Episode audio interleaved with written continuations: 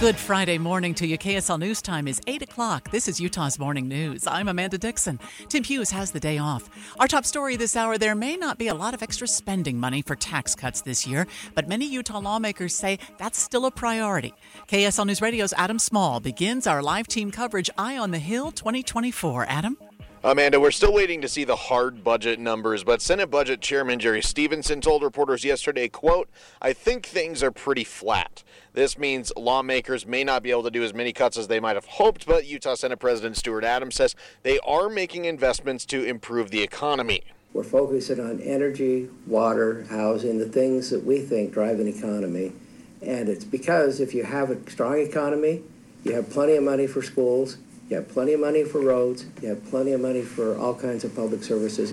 Adams says there might be a little bit less of a surplus, if any, this year, mostly because of how badly inflation impacted the economy over the last year. But tax cuts are still in the budget. Plus, the Senate just approved a bill that would lower the income tax rate by one tenth of a percent. Still has a couple hurdles to go. The updated budget estimates are expected to be released today at noon. Live, Adam Small, KSL News Radio. A new bill aims to help children who struggle with dyslexia. KSL News Radio's Heather Peterson continues our team coverage, Eye on the Hill 2024. This bill would put the definition of dyslexia back into the educational code. It was taken out years ago when Utah educators transitioned into a new reading and benchmark assessment program. But the bill's author, Representative Susan Pulsipher, says she's heard from families who have been having a hard time since then. If passed, this bill could help educators better assess those who are struggling and then get those students the help they need. The legislation already passed several committees, but still needs approval from the full Senate and the House. Utahns won't pay for a Republican presidential primary, but they might spend $1.5 million on the Democratic one. KSL News Radio's Peter Johnston joins us to explain. Peter? Amanda, the reason the Republican Party isn't requesting money while the Democratic Party is, is simple logistics, according to Utah State Democratic Party Chair Diane Lewis they chose to do a presidential poll on their caucus night, where we chose to do the regular state run primary. The legislature is considering giving just half of the $1.5 million requested by Lieutenant Governor Deidre Henderson, even though officials from the governor's office had told the Deseret News that's just a high estimate. State Senator Derrin Owens is overseeing these charges, and he says, whatever the case, lawmakers will fully fund the Democratic primary on March 5th. Reporting live from the foothills of Salt Lake City, Peter Johnston, KSL News Radio. KSL's top national stories this hour. The Georgia election interference case against former President Trump took a big turn as the focus is now on the prosecutor, Fani Willis. Trump's legal team is questioning Willis about what they say was an improper relationship with the lead investigator. Willis took the stand to defend herself. it, it, it is a lie. It is a lie. And it's highly offensive when they try to implicate that you slept with somebody the first day you met with them, and I take exception to it. The judge overseeing the case will decide if this could disqualify Willis from the case. The $3.5 billion redevelopment plan for the Power District in Salt Lake City, which includes a Major League Baseball stadium, has a lot of people excited. But some people who live in the neighborhood say they'd like to add some input. KSLTV's Kirsten Nunez spoke with City Council member Alejandro Puy. Puy has concerns that he's worried developers might not even know exist among residents the neighbors are going to tell you a lot about, you know, the, the, lack of groceries, the lack of amenities. Those overseeing the project believe this will only add to the area. Puy says he supports the project, but says it's time to have a local voice at the decision-making table. Puy wants to see the project benefit everyone, not just the people who attend ball games. UDOT is warning drivers in Taylorsville to plan ahead for two weekend lane closures.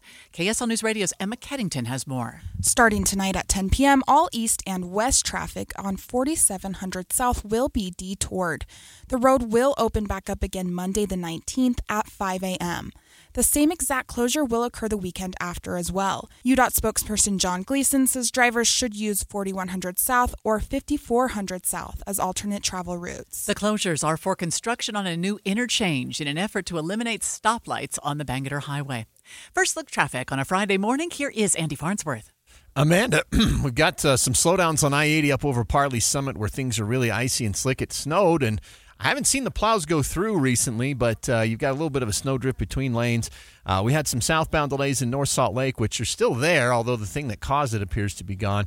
And we've got a bunch of extra delay through Taylorsville this morning because of a uh, closure of the intersection of 2700 West and 6200 South right by Bennion Junior High. It's forcing a lot of people up 3200 West towards 54th instead. I'm Andy Farnsworth in the KSL Traffic Center. A pesticide has been found on oats used in popular cereals, and it's raising some questions. ABC's Andrea Fujii. A first of its kind study has discovered a little known pesticide is present in some common breakfast foods. A nonprofit called the Environmental Working Group studied chlormequat. It's not yet known how chlormequat may affect humans, and doctors say with its relatively small sample size, this study should not cause any panic. The group that conducted the study is asking the government to mandate more testing. Meanwhile, the food companies have insisted their products meet all regulatory requirements. The study found 90% of food items tested contained the chemical, including Quaker Oats and Cheerios. It was a historic night for women's basketball when University of Iowa star Caitlin Clark broke an all time record. ABC's Rhiannon Ally has the story. Caitlin Clark becoming the all-time leading scorer in women's Division One college basketball, and she did it in style. How will she go for history? Catching nothing but net on a three pointer from nearly half court. And now there's another record in sight. She's only 99 points away from the all time Division One record, men's or women's, a record that has stood for more than 50 years. She could do that in two games if she keeps this up. Clark is eligible to play one more season, but hasn't said whether she'll declare for the WNBA draft. Heber City is hosting a ski joring event today. KSL News Radio's Michael Commit joins us live to explain how it works. Michael? Amanda, if you've never heard of ski joring, imagine a ski course with sharp turns and jumps. Only the way that you're getting, uh, only the way you're getting around, it's a little more equine. Kind of like skier crossed in a way, but getting pulled by a horse. That's event co-founder Joe Loveridge, and yes, you heard him right. Horseback riders pull the skiers behind them, and they're competing for cash prizes all the way up in the thousands here. Still, Loveridge says an event combining cowboys and skiing just feels right for Utah. If you like horses and you like cowboys and cowgirls and skiing, then it's something you might want to watch. And that's this afternoon and tomorrow morning at the Wasatch Event Center. Reporting live, Michael Commit, KSL News Radio.